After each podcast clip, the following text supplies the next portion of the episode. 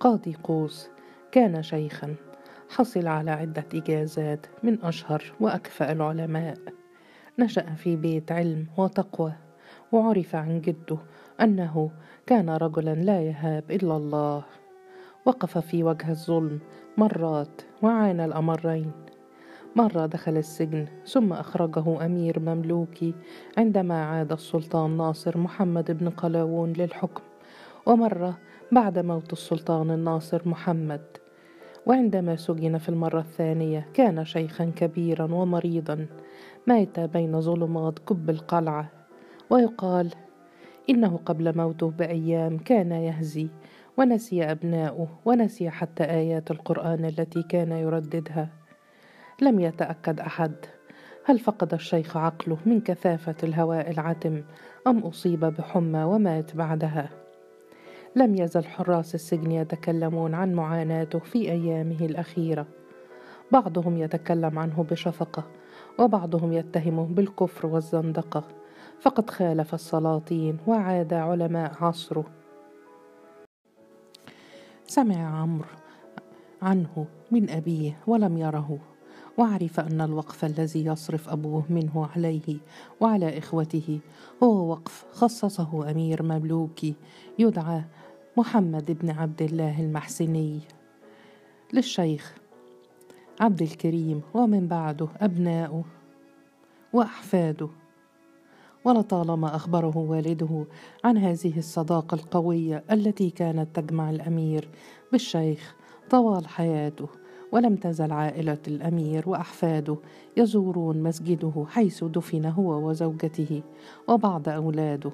ويطمئنون على الوقف الذي تركه لعائلة الشيخ عبد الكريم. تربى عمرو في بيت علم وتقوى. ابتعد والده عن الحكم والحكام وعن إصدار الفتاوى والتقرب من الأمراء وتفرغ لتعليم القرآن والفقه. ورب ابنه ليصبح مثله رجل دين وليس رجل سياسة. يدرس الأحكام ولا يتأكد من تطبيقها. ولا ينطق ضد حاكم ولا أمير ولا يدعو على ظالم أبدا حتى لا يلقى مصير الجد. ولكن عمرا كان مختلفا وطموحه تعدى طموح الأب والجد وأمانيه كادت تحيط بأسوار القاهرة وتزيد. تدرب وحفظ ودرس وتقرب من شيوخه وهو في سن العشرين.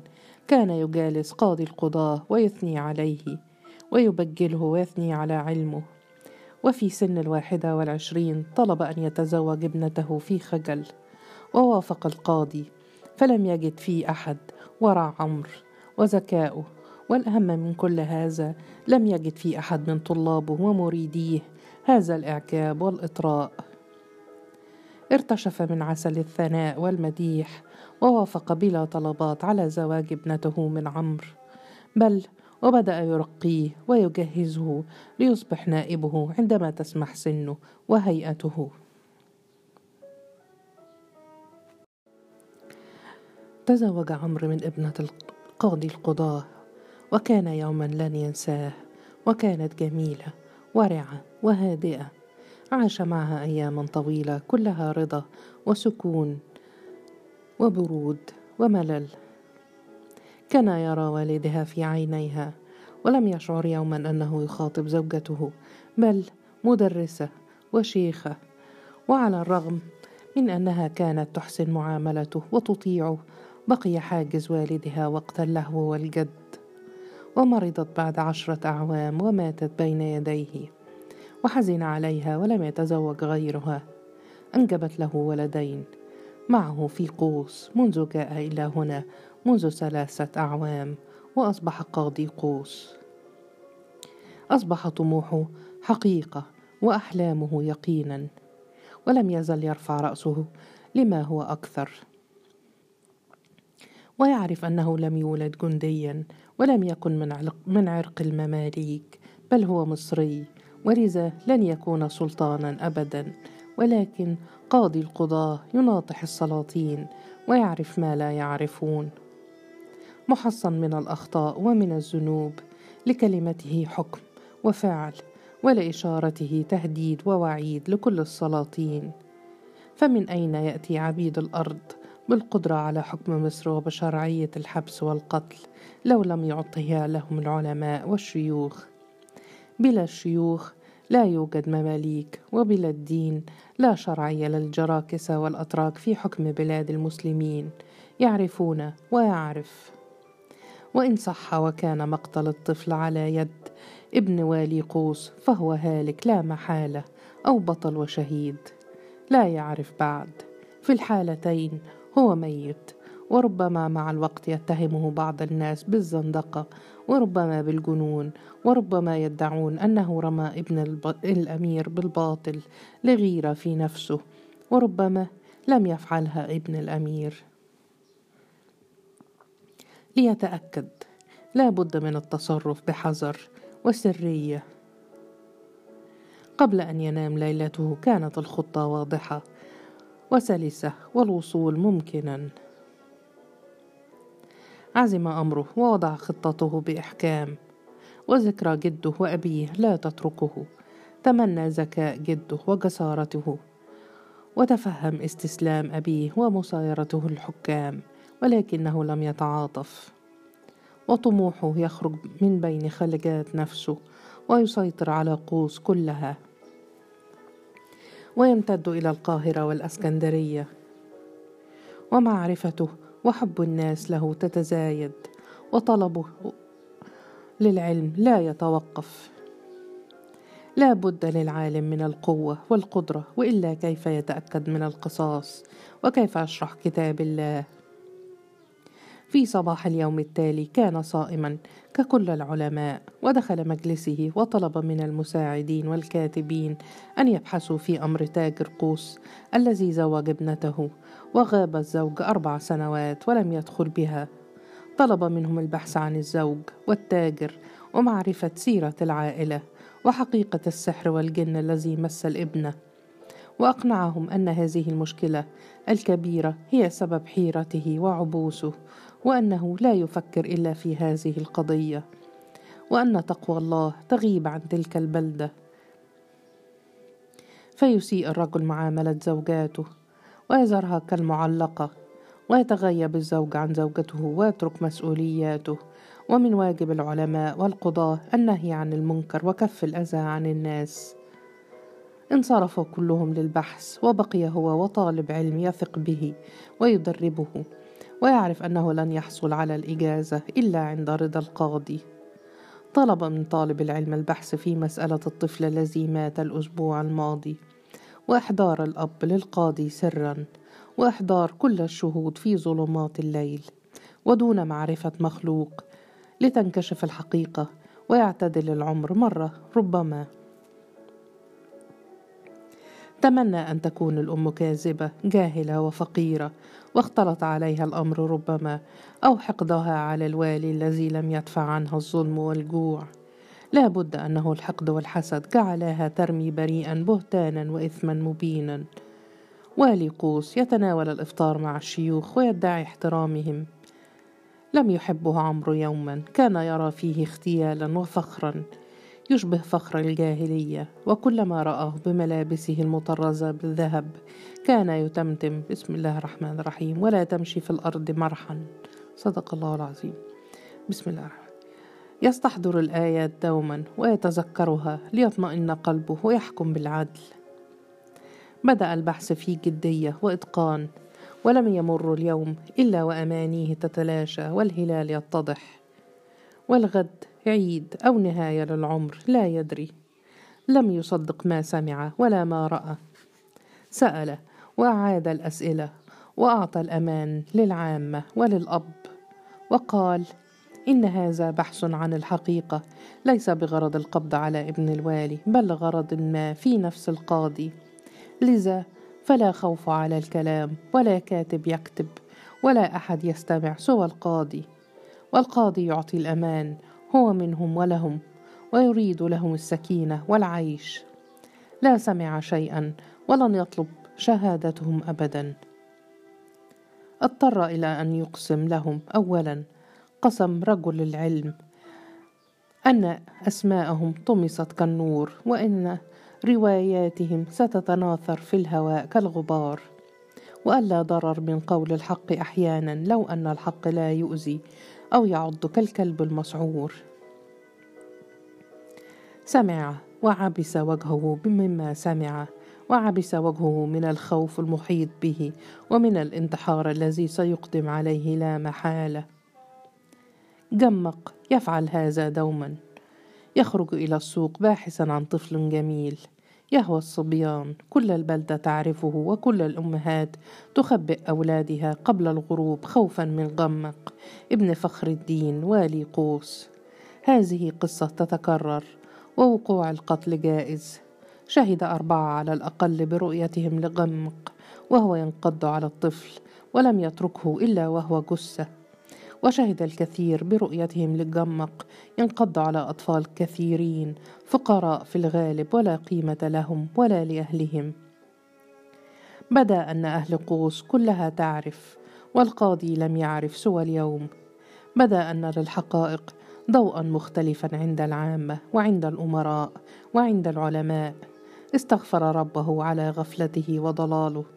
انكشح الظلام وبدأ الاحتفال بالعيد على استحياء فالسلطان لم يأمر والأمراء احتفلوا وحدهم قبلها بيوم وعيده هو لم يأتي والحمل على كتفه يفوق حمل البشر وقدرته تبدو ضئيلة فلا سيف معه ولا ذهب يزين ملابسه.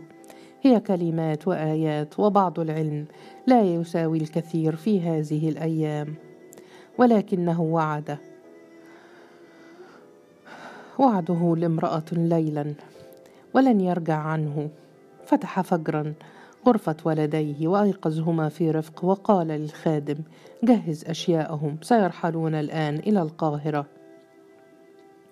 أمسك بكتف ابنه الكبير وهو يدعك عينيه وهمسه. أحمد اسمعني جيدا.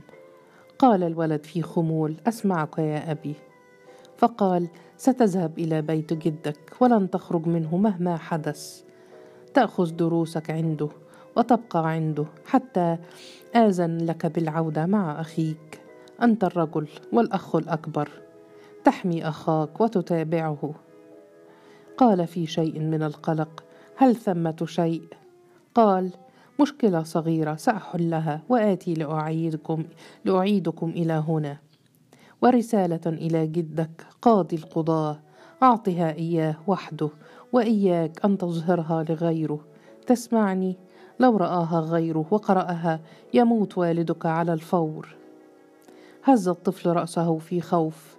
قام الأب وقال في حزم خذ كتبك وأدواتك. طلب من طالبه مرافقة أبنائه والتأكد من وصولهم وأعطاه وأعطاه رسالة أخرى ليست لقاضي القضاة بل لرجل آخر. هو آخر أمل ربما.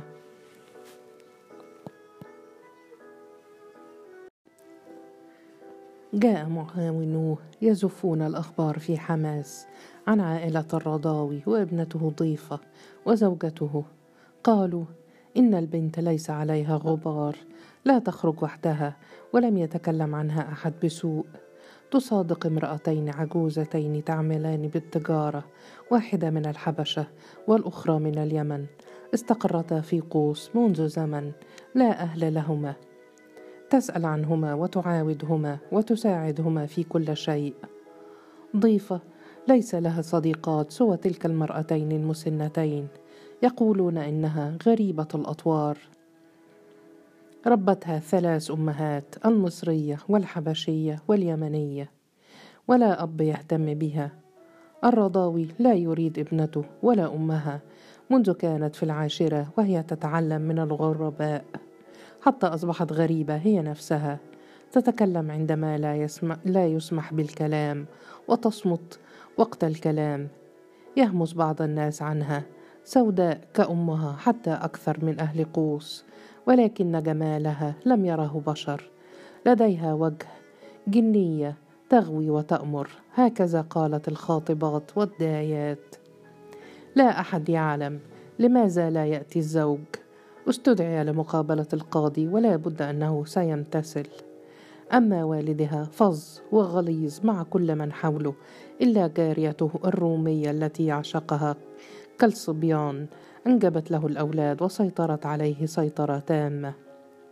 زوجته أم ضيفة من عائلة كبيرة في قوس.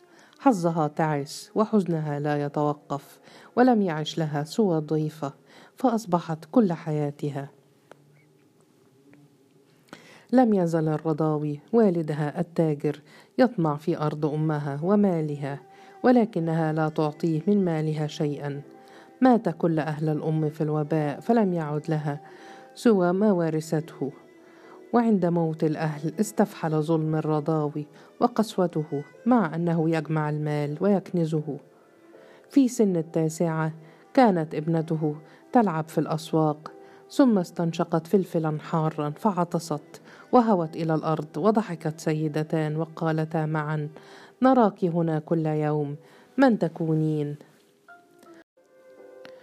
ويقال إنهما استدرجتاها بالفلفل الحار إلى صداقة غير عادية فعلمتاها الشعر والقراءة والأدب وعلمتها اليمنية الحديث والفقه وتعاملتا معها على أنها ابنتهما معا فأصبحت تصاحبهما في كل مكان وتقضي معهما وقتا طويلا كل يوم. وتراعيهما وهي كل الأهل. بعض الناس يقول إنهما علمتاها السحر وإنها غريبة الأطوار وجمالها من عمل الجان وآخرون يقولون إنها فتاة ضعيفة.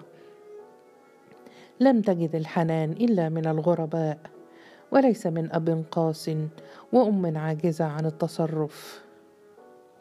قصة غريبة ما إن انتهى الرجل من الحديث حتى دخل الضيفة ومعها إحدى المرأتين المسنتين. لم ترفع الغطاء عن وجهها قالت في صوت خافت أغثني يا مولاي القاضي. نظر عمرو حوله ثم قال في قوة ماذا حدث؟ قالت مسرعة عرف أبي, أبي بطلبنا مساعدتك وانقض على أمي ضربا حتى كسر ذراعها. تركتها طريحة الفراش. قال في صرامة لأحد معاونيه ائتني بوالدها إذن عودي إلى بيتك. قالت مسرعة سيقتلني. قال في إصرار لن يفعل. بعثت بطلب زوجك وسيأتي عما قريب وتذهبين إلى بيتك. عودي الآن. بعث للأب فجاء على مضض والشرر يتطاير من عينيه وقد أقسم أن يقتل ابنته وزوجته عند العودة بعد أن فضحتاه عند القاضي وجعلتاه مصدر استهزاء الأطفال والصبيان. جلس أمام القاضي يفرك يديه ويسلط عينيه على الأرض فقال القاضي في هدوء سمعت عنك الكثير وعن تجارتك وإكرامك لحجاج بيت الله. سيجزيك الله خيرا عن كل هذا. لم يتوقع هذا الإطراء. بقي ساكنا فأكمل القاضي بل لم أصدق أنك ذهبت إلى بيت الله ثلاث مرات. يحسدك كل الحاضرين. قال في شيء من الزهو كانت رحلة شاقة. عزمت عليها ونظرتها كلما رزقت بولد وعاش حتى وقت المجاعة والوباء. فقال القاضي أولادك زهر وسند. أعرف. أرميت الجمرات على الشيطان؟ قال في دهشة بالطبع رميتها. وهل لحج أن يصح دون ذلك؟ فقال انتصرت على شيطان النفس والهوى إذن فقد رميت الجمرات على الشيطان. أم إنك انتصرت على شيطان النفس في مكة؟ وعند العودة إلى قوس أعاد الشيطان الجمرات إلى وجهك بضراوة وحقد. قال في انفعال من قال إنني أظلم أحد؟ قال القاضي لم أتكلم عن الظلم هو الهوى ما يخفي يخيفني دوما وشيطان النفس خافت وساحر يتغلغل في الأعماق ولا مفر منه إمساك بمعروف أو تسريح بإحسان هكذا أمرنا الله.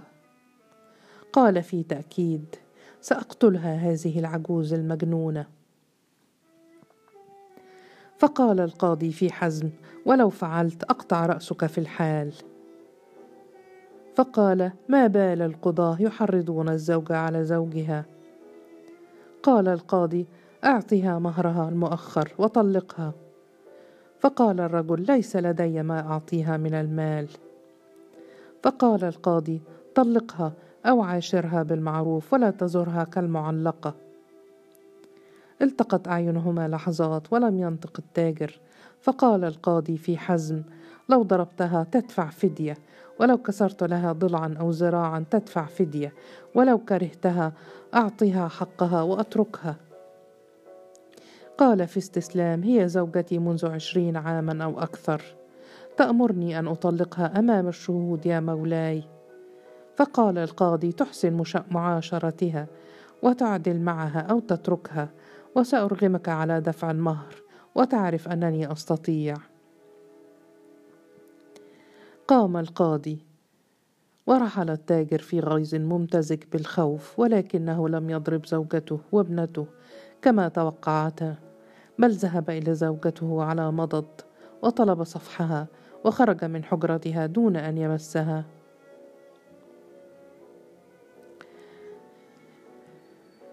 كان القاضي ينتظر أخبار وصول ولديه ووصول الرسالة لحميه قاضي القضاة. ولم يأته الخبر بعد ولم يعد طالبه من القاهرة بالبشرى.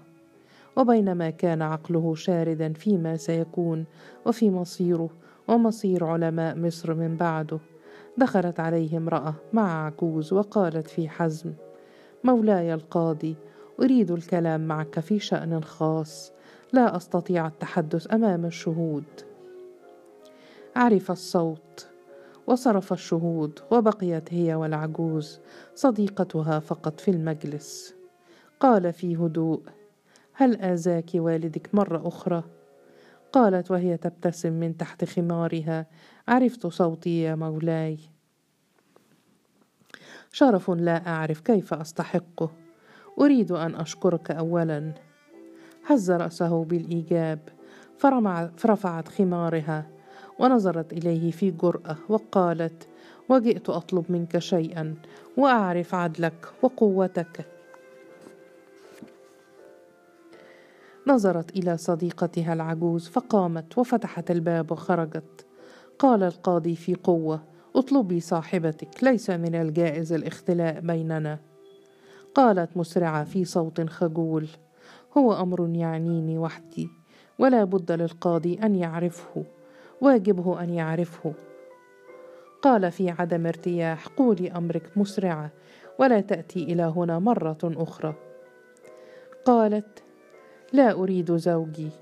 لو تركني أربع سنوات فلا بد أنك لو أرغمته على الزواج بي فسيتركني ويهجرني كما فعل أبي بأمي. أتوسل إليك أن تطلقني منه. لا أريد الزواج ولا أتحمل الرجال. نظر إليها في استياء قائلا ظننت أن سنين عمرك أعطتك نضجا ولكنك تتكلمين كالأطفال. قالت فجأة وهي تنظر إليه في تركيز حلمت بك أمس يا مولاي القاضي. قام في فزع أخفاه عنها وقال أخرجي يا أختاه قلت ما تريدين. فقالت لا تسيء فهمي كان حلما جميلا كنت تطوف حول الكعبة وتهرول. جلس من جديد ونظر إليها في إمعان وألهته كلماتها عن ردع النفس فاتجه بعينيه إلى شفتيها وهي تبتسم في براءة وغواية لم ير مثلهما طوال عمره. أدار وجهه فأكملت ولكن الكعبة تلاشت وأنت لم تزل تطوف حول شيء ما وتهرول وتنتظر. لا أعرف لو كانت بشرى سارة أم لا. أخاف عليك يا مولاي القاضي. كل أهل قوس يخافون عليك.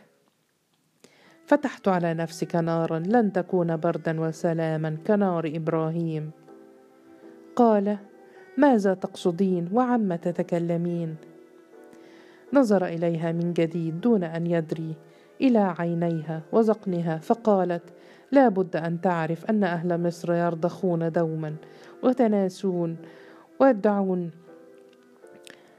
الجنون والغفلة ولكنهم دوما يعرفون. هناك فرق بين المعرفة وبين التصرف بين الم... بعد المعرفة. شجاعتك تجعل أهل قوس يشعرون بالعجز. رجالها قبل نسائها. يبحثون في أمر مقتل الطفل على يد ابن الأمير والوالي. كلنا نعرف ونعرف من قتله وكيف. بقي ساكنا فنظرت إليه والتقت أعينهما برهة ثم قالت وكأن قاضي قوس ينجذب إلى إنسية. وهو العارف ببواطن الأمور. لا بد أن عيون النساء تخدعهم دوما. فحب الذات يعمي البصيرة وليس فيما يكذب أحد. وخاصة العالم ببواطن الأمور المحصن من كل سوء. أطرق ثم قال وكلماتها لم تعد تفزعه وكأنها مجنونة أو غافلة. لا يدري ارحلي يا ضيفة لا كلام بيننا. قامت في شيء من التأثر ثم قالت تغلق بابك عن السائل يا مولاي. قال بل أدرأ السيئات والشبهات. قالت أردت أن أخبرك بحلمي الثاني. فقال لا أريد أن أعرفه. هزت رأسها ثم قالت في أسى اعذرني الكلمات دوما تخرج من حلقي دون تفكير. سأحاول أن أحسن أحسن من نفسي ولكنني لا أريد هذا الزوج. طلقني منه. قال دون تفكير سأقابله أولا ثم أبحث الأمر. قالت في شيء من الغيظ. لا شيء سيغير رأيي. قال في حزم انتهى لقاؤنا يا ضيفة. ثم فتح الباب ونادى على الشهود والكاتب وكل من في المجلس.